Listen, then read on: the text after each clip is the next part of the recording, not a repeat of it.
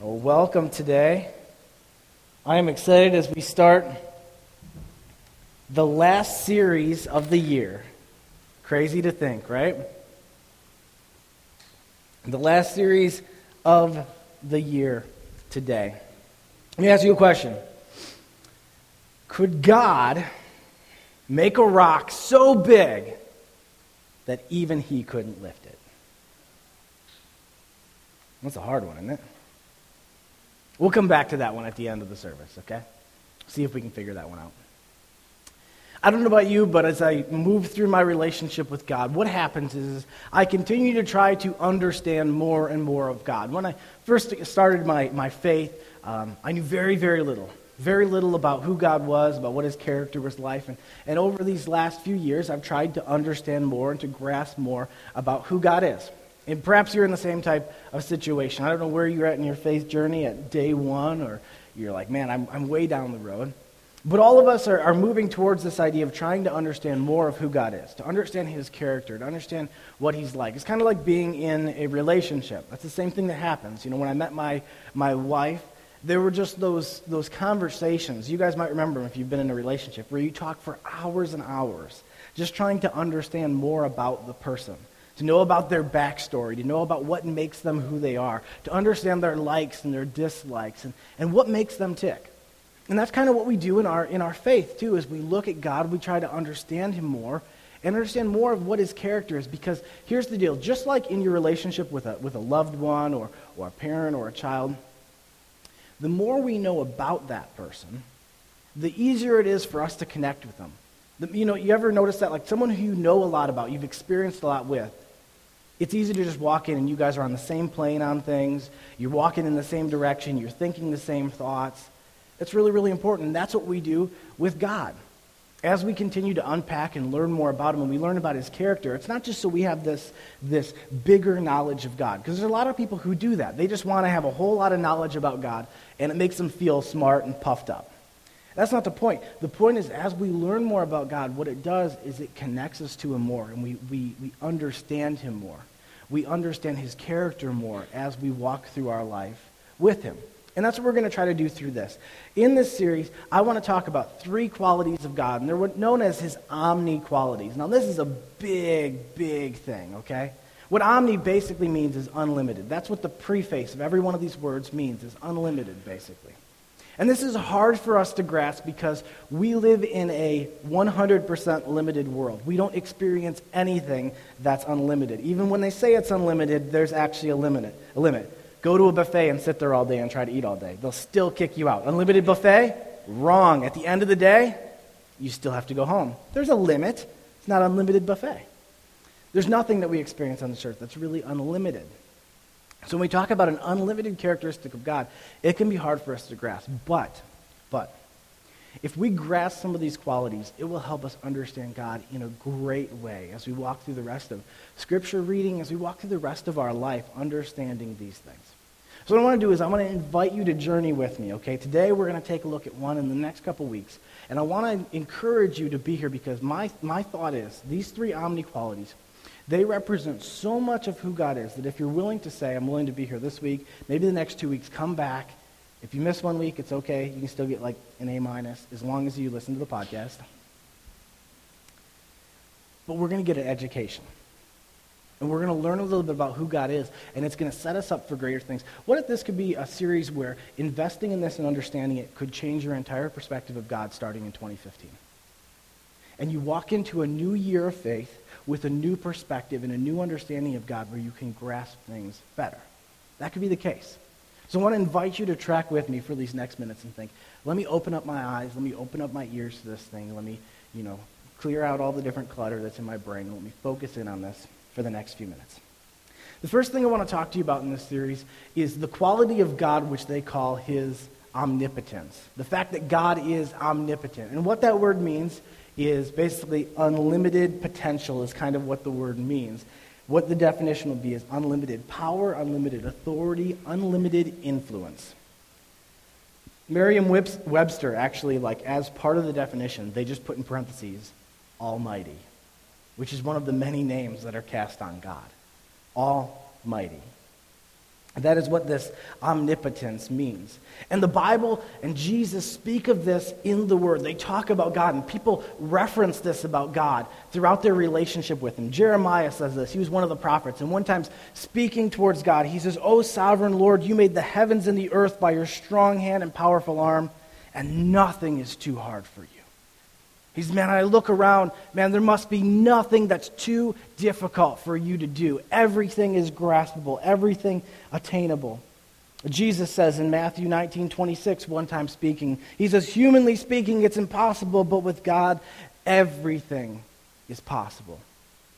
And the Bible points towards this as people have these conversations with God over and over again. They say, What we see in God is that there's nothing too hard, Everything is possible. There's no limit to his power, to his authority, to his ability here on this earth that we've experienced. Everything is possible. Here's what I want to get in these next few minutes. Here's the, the, the takeaway truth I want you to walk home with today. We serve an awesome God. Now it seems really simple. You're like, Cameron, that, okay, that doesn't blow my mind. I like to blow your mind when I give you those points. We serve an awesome God, but here's, here's one of the problems. We misuse that word awesome far too much. And everything is awesome. I am extremely guilty of that. It's one of my go to words. Man, that's awesome. Awesome. Man, you did an awesome job on that. That was awesome. Man, that show was awesome. I misuse that word on a regular basis because if you look at the definition, here's what the definition of awesome is something which causes the feelings of fear and wonder. The definition of awesome is something that's so astounding that it leaves us in a, in a state of wonder, which means to continue to wonder, where we feel like I just didn't grasp all of the amazingness that was before me. My brain is still trying to catch up with everything I've just experienced. And it says fear. Something so astounding that even though it might be so amazing, it's maybe so shocking, so out of the norm, or so great that it almost makes us feel sick to our stomach, thinking, I can't believe that something is that powerful. I can't believe that something like that even exists. That's the definition of awesome. Perhaps my taco from Taco Bell was not awesome. Although it sometimes can leave me with a feeling of fear. Different kind of fear. We serve an awesome God, one who, when experienced, leaves us in a state of both fear and wonder, trying to ponder the greatness that stands before us. We see this in the stories of the Bible. Throughout the Bible, these are experiences written down through people as they walk through their relationship with God. Experiencing God, they would pen things that happened and their stories over and over and over again that speak of his awesomeness.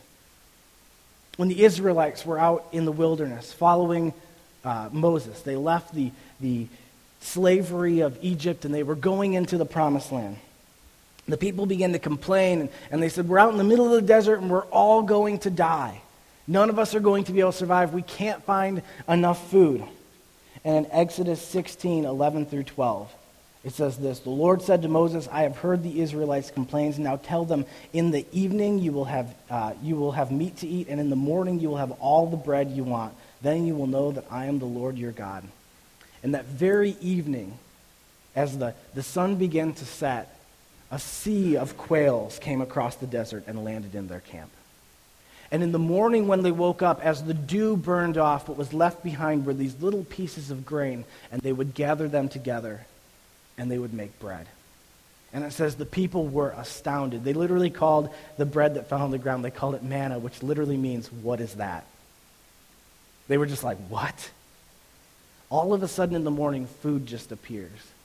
And over 40 years, God provided chicken nuggets and biscuits for thousands of people in the desert. They stayed in that desert for 40 years, and their meal ticket didn't cancel out until they crossed into the promised land. And it was a perpetual, day by day cause of wonder. That in the evening, once again, there's no food, we don't have anything to eat. And this sea of quail would come and land. And there's our dinner. And in the morning, you'd wake up and you would have nothing to eat, and there would be bread. And it created this sense of wonder and dependency on the Lord. As they went on, though, people really didn't uh, like Moses, believe it or not. He's like one of the best leaders in the Bible, and he had one of the most terrible ministries ever. There were these three guys, Korah, Dathan, and Abiram, and they began to incite mutiny against Moses. They said, We're out here in the desert. We had it better back when we were in Egypt. And they started to say, basically, we should take over. We should go back. And Moses said, You know what? If you're right, you're right. But if I'm right, then I'm right. And we need to have God settle this. So he called all of them out and he told them, You come and you burn your offerings. I'll have the, the priests that I've set up burn their offerings. And God tells Moses basically, I'm going to kill all of them. Everybody who's against you. And Moses says, wait a second. No, don't, do that. Don't do that. We have a lot of people who maybe they're just, they're just distracted. They're caught up in this. He says, really, it's these three guys. It's this Korah, Dathan, and Abiram. And he says, well, then their tents are going to be destroyed. So it says he runs to the tents. And people were gathered around. And he basically told everyone, you better step back because God's about to do something. And here's what he says. He says in Numbers 16, 28 through 32, Moses said, This is how you will know that the Lord has sent me to do all these things that I have done for I have not done them on my own. If these, dies, if these men die a natural death, or if nothing unusual happens, then the Lord has not sent me. But if the Lord does something entirely new, and the ground opens its mouth and swallows them, and all their belongings, and they go down alive into the grave, then you will know that these men have shown contempt for the Lord. It says he had hardly finished speaking the words when the ground suddenly split open beneath them. The earth opened its mouth and swallowed them, along with their households and all their followers who were standing with them, and everything they owned. It goes on to say that the people who were standing around literally ran in fear and said, Run, because God might do the same to us. Moses says, This has never been done before. And the people ran and were struck by this awesome God. A sense of fear came over the camp that we are not serving some small idol God that we can manipulate and we can maneuver. That at a moment, those who were standing against God and feeling proud, God could immediately open up the earth and swallow them whole. Perhaps this God is more astounding than we had ever thought. As it gets into the, uh, the New Testament, we see this with Jesus. Man, as he walks on this earth, amazing things followed him. One time in Mark, the, cha- the book of Mark, where Mark is talking about his, these experiences that he had with him. Jesus is at this house, and these guys carry this paralyzed man in, and they, they lay him before him, and Jesus says, Son, your sins are forgiven. And the Bible believers there were furious, and they said, How can this man say that he can forgive sins? And Jesus calls him out, and he says this in Mark 2 9 through 12. Is it easier to say to this paralyzed man, Your sins are forgiven? Or stand up, pick up your mat, and walk? So I will prove to you that the Son of Man has the authority on earth to forgive sins. And then Jesus turned to the paralyzed man and said, Stand up, pick up your mat, and go home. And the man jumped up, grabbed his mat, and walked through the stunned onlookers. They were all amazed and praised God, exclaiming, We've never seen anything like this before. That's awe, wonder, our brains can't comprehend that this man that we've known our whole life, who's always been laying on a mat, just jumped up and carried his mat home. In Luke 7, Jesus is traveling. He bumps into a funeral procession. And he sees a widow walking along beside this coffin. It says in Luke 7, 13 through 16, when the Lord saw her, his heart overflowed with compassion. Don't cry, he said. Then he walked over to the coffin and touched it, and the bearer stopped. Young man, he said, I tell you, get up. Then the dead boy sat up and began to talk, and Jesus gave him back to his mother, and great fear swept the crowd. And they praised God, saying, A mighty prophet has risen among us, and God has visited his people today an awesome God. Both wonder and even at times like this, actually, I like how they cover that. They said, fear swept the crowd. Because all of a sudden it was something they had never seen before, and sometimes those things terrify us. There's a time when Jesus was on a boat with his disciples and the waves were crashing and the boat looked like it was going to come apart. And they wake up Jesus and he walks out and he says, Peace. And the wind dies and the waves disappear.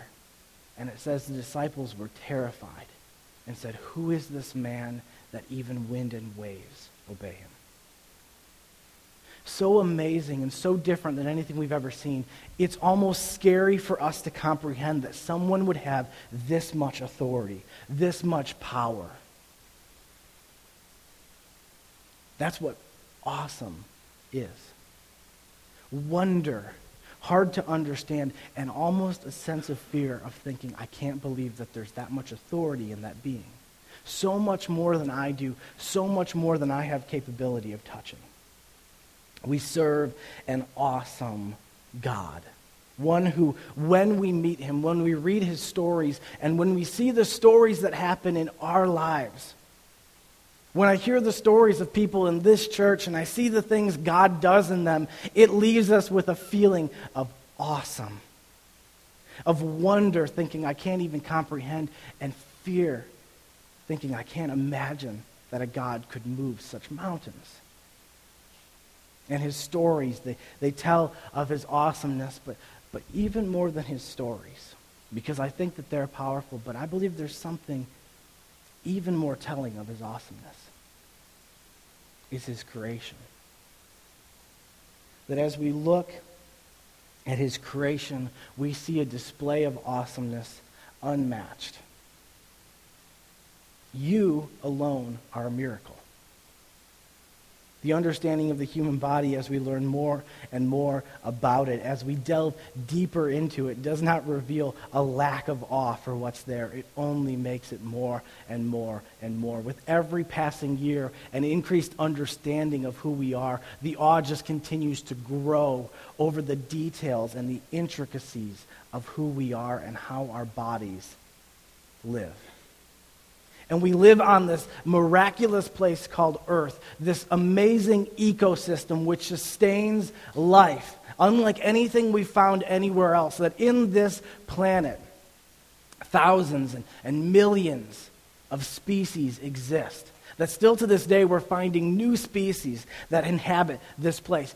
Tons and tons, millions of different types of plant lives that exist and change with the ecosystem. That it is miraculous standing here on this earth. And Psalm 33 9 says, For when he spoke, the world began. It appeared at his command. It says in God's word that if no one had ever heard the Word of God, they would still know that God exists just by simply opening their eyes to the world around them. That the world around them points to something that's so miraculous, so awesome, that they would say, Someone came here before us, someone did this before us. Countless people, smart, educated, wise people, still to this day in research trying to find out the understanding of this world, come to the conclusion there must have been an intelligent creator. Shunned by their peers often, sometimes even removed from their places of science, they walk away because when they looked at the evidence, they were struck by an awesome God. On earth, you are one of seven billion people who live here. 24,906 miles in circumference and 8,000 miles wide, this planet continues to spin around the Earth over and over and over again and sustain this ecosystem. But you or even our Earth doesn't even begin to do justice of the awesomeness of our God. Psalm 33 6 says, The Lord merely spoke and the heavens were created. He breathed the words and the stars were born says that in a breath,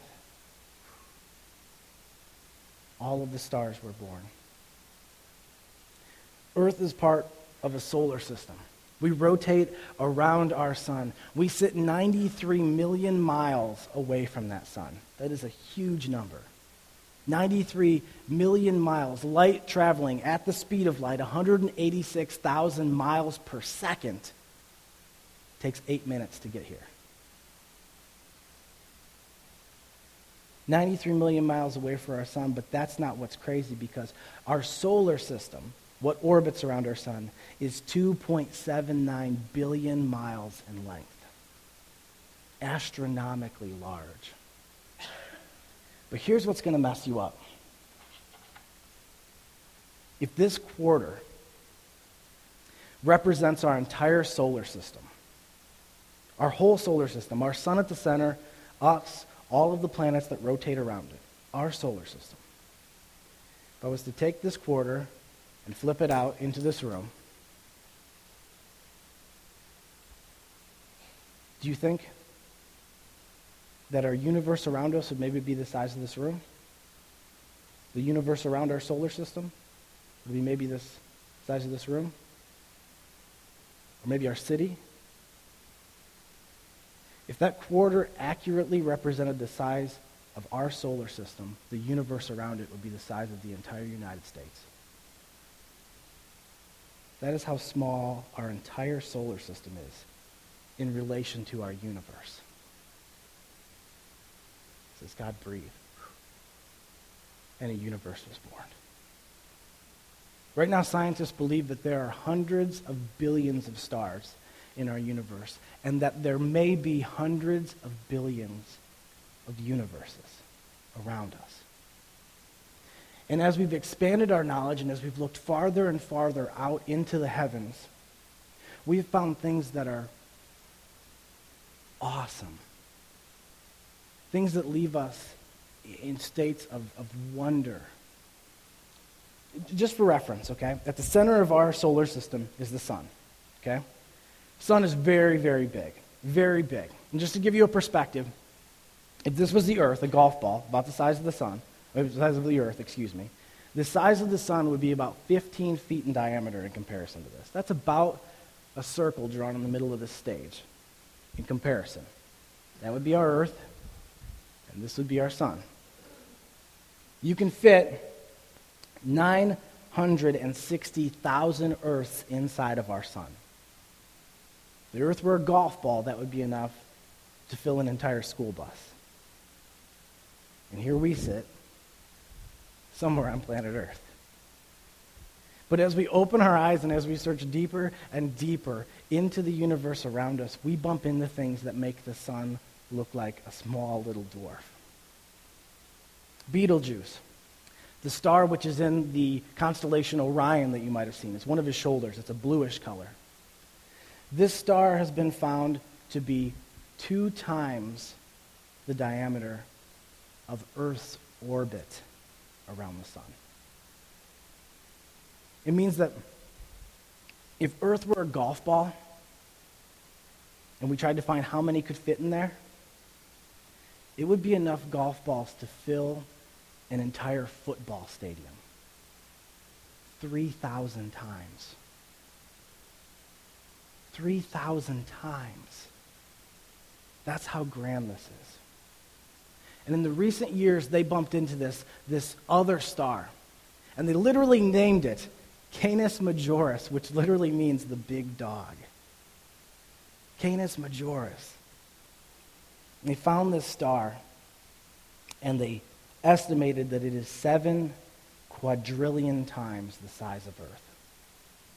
This is hard for us to imagine because most of us aren't that good at math. And when we start talking about anything over about $1,000, it's like it's getting shifty here. Just for your reference, a million, a million seconds ago, 12 days ago. Okay? Billion seconds ago, about 1980. A trillion seconds ago, any guesses? Around 30,000 BC. See, those, those numbers fool us when they start to be added together, don't they? Because, see, a billion is a thousand millions, and a trillion is a thousand billions. This is a thousand trillions. Seven quadrillion times the size of Earth if the earth were a golf ball, that would be enough to cover the entire state of Illinois. 8.5 feet deep. Eight and a half feet deep of golf balls across the entire state of Illinois. That's how many Earths would fit inside of this star. And here we sit in one little dimple of all of those. Can lead us to kind of have a little bit of a shrinking feeling, can it? As we look at our solar system, our universe around us, these super giants that sit in the heavens, literally things that, that when we try to understand them, they bring awe, wonder, and maybe even a little bit of fear that something so great can exist. And it says, God breathed, and the stars were born. We serve an awesome God. We get this, this shrinking feeling because we realize that the grandeur of the universe was created at, at His word. It says this in, in Psalm 33 8. Let the whole world fear the Lord, and let everyone stand in awe of him. This is the correct reaction. As we begin to look at the things around us, as we look at his stories, and as we look at his creation, we cannot help but be found with a sense of awe. A sense of being lost in wonder, unable to fully comprehend what sits around us. And also a sense of almost fear that there could be a being with such amazing power we serve an awesome God, and that should change us when we get a picture. All of you have too small of a feeling of God. None of you have a big enough view of God. I guarantee it. That He is larger than you comprehend at this time. What does this mean for us? As we start to realize maybe how grand our God is, how omnipotent He is. First and foremost, we realize that our God is, is awesome. And when we give him praise, we are not praising some weak little idol. We are praising a God with infinite power, certainly a being which deserves our love, that deserves our awe, our wonder, that as we sing these songs and we talk about his grandeur, the reality comes of, of how amazing it is. And second of all, there comes a realization. I love how Isaiah says it Isaiah 59 1. He says, Listen, the Lord's arm is not too weak to save you, nor is his ear too deaf to hear you call.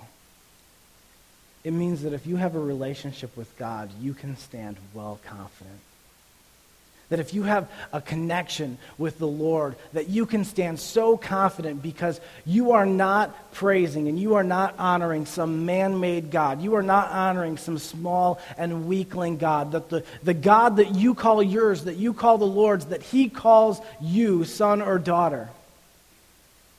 That He is man maker. That He is earth builder. That He is star breather. That that is the God who we serve, that that is the God whom we entrust our soul to if we start a relationship with. One who is certainly powerful enough and strong enough and awesome enough to maintain confidently our soul in his hands. That if we trust our hearts to him, if we trust our life to him, there's no fear in regard to the fact that he can accomplish what he has said we look at his stories and we look at the world around us. And God promises things like, if you trust me, I will save your soul and I will bring you into eternity. And yeah, that sounds scary. How could we trust God? How could we do that? Because we trust a strong and mighty and awesome God. So, could God make a boulder so big that he couldn't lift it? It's a great question, isn't it? Some of us have been asked that question as reference when we talk about our Almighty God. People issue that thinking that they just, they got you. Man, I got you. Because they're saying that if he can make, if he can't make a boulder big enough that he can't lift it, then he can't do something and he's not omnipotent. And if he does make a boulder too big for him to lift, then he's no longer omnipotent because he can't lift it. Well, here's the deal. God cannot do everything. That's not what omnipotent means. 2 Timothy 2:13 talking about God. It says if we are unfaithful, he remains faithful for he cannot deny who he is. There are cannots in God's vocabulary. He can't deny who he is, and he can't go against his nature. He both has all of the power, and he has power over his power. It's not raw power, it's not unfiltered. So there's four answers that I believe that you can give. Four answers that you can carry away today, and I'm going to let you decide which one you want, okay? So all of you get to decide as I go through these which answer you want to put in your vocabulary for when somebody brings that up that you can say, listen, Here's the deal, okay? The English route. Anybody like language? English? This is a good one for you guys, okay? You can say, Your question makes no sense. The question is, is not logic in nature. For example, ask them, Can you run fast enough to stand still? Because that's what you just asked. You ask something that is an impossibility, a circular impossibility in your comment. And actually, the English language would prove to be very, very good in this nature because what you're saying is that you believe that if an omnipotent being is not capable of not being omnipotent, that he's no longer omnipotent. Now that's deep. But you can state to him that our omnipotent being can't create a rock too big for him to lift because our omnipotent being cannot be not omnipotent. Hence, he is omnipotent. If he can't be non omnipotent, then guess what he is? He's omnipotent and retains all of the power. Second one we could go down is the science route. Considering that God created planets, that he created stars, that he created universes, you can state to him, I believe that your theory is incorrect. Because if we get to something created so large as planets and stars, which God created, explain to me how the term lift has any application to something of that grandeur when gravity doesn't even exist in those planes. Perhaps if you can identify how you lift something in space, then you can be confident enough to ask God that question. Boom, right? Slap down. If you can't answer that, how could you possibly ask God that question? Third, you could pick the super God route. This is one of my favorites. You could tell them yes, and they say, What? And you say, God could create a rock so big that he couldn't lift it, and then he would lift it. And your brain would explode. because he is omnipotent. And he would contort the very laws of can and cannot, and your brain would just explode out of your head or suck into some sort of black hole vacuum. Don't tempt God, because he'd do it, and the universe might fall apart. Third, or fourth, excuse me, you can take the, the tough guy route. The tough guy route. And this is one where you can say, Can God create a rock so big that he can't lift? You can say, I don't know. But I do know that he can create a rock big enough to sustain 7 billion people on it. And he can also create a rock big enough to crush your head. So why are you worried about if he can create a rock big enough that he can lift when he can create a rock big enough just to crush you? That's what you should be worried about, actually. That's the one that you should care about, not the gigantic theoretical rock, excuse me, that he can't lift. Be worried about the one he might drop on you instead. We serve an awesome God. An awesome God. What I want you to get as you walk away from this, a feeling of his omnipotence, man, is that he is worthy of your praise, and you can stand confident if you've trusted your faith in him. That he is awesome and he is worthy of every bit of us, every bit of our prayers, every bit of our worship. Pray with me as we finish. God, we thank you so much for how grand and how amazing you are. We thank you for being such a good God. We thank you for and being something so amazingly amazingly powerful and in depth that we really can't even comprehend it. That, that as we walk through this, we are left with a, feel of, a fear of, uh, a feeling, excuse me, of, of wonder where we, we can't quite catch up. And also almost a sense of fear of thinking, I can't believe that a, a being of that magnitude exists. But God, we thank you so much that despite you being the largest and strongest entity in the universe, that you want a relationship with us. We thank you for that. Doesn't really make sense, to be honest with you. It doesn't really make sense when we think about it. But your word proves true that that's the case. We thank you so much that that is the case. Pray, Jesus, that you would expand our minds to your grandeur day by day by day, that we would infinitely expand our, our awe of you, God. And we just thank you for how great you are. In Jesus' name we pray. Amen.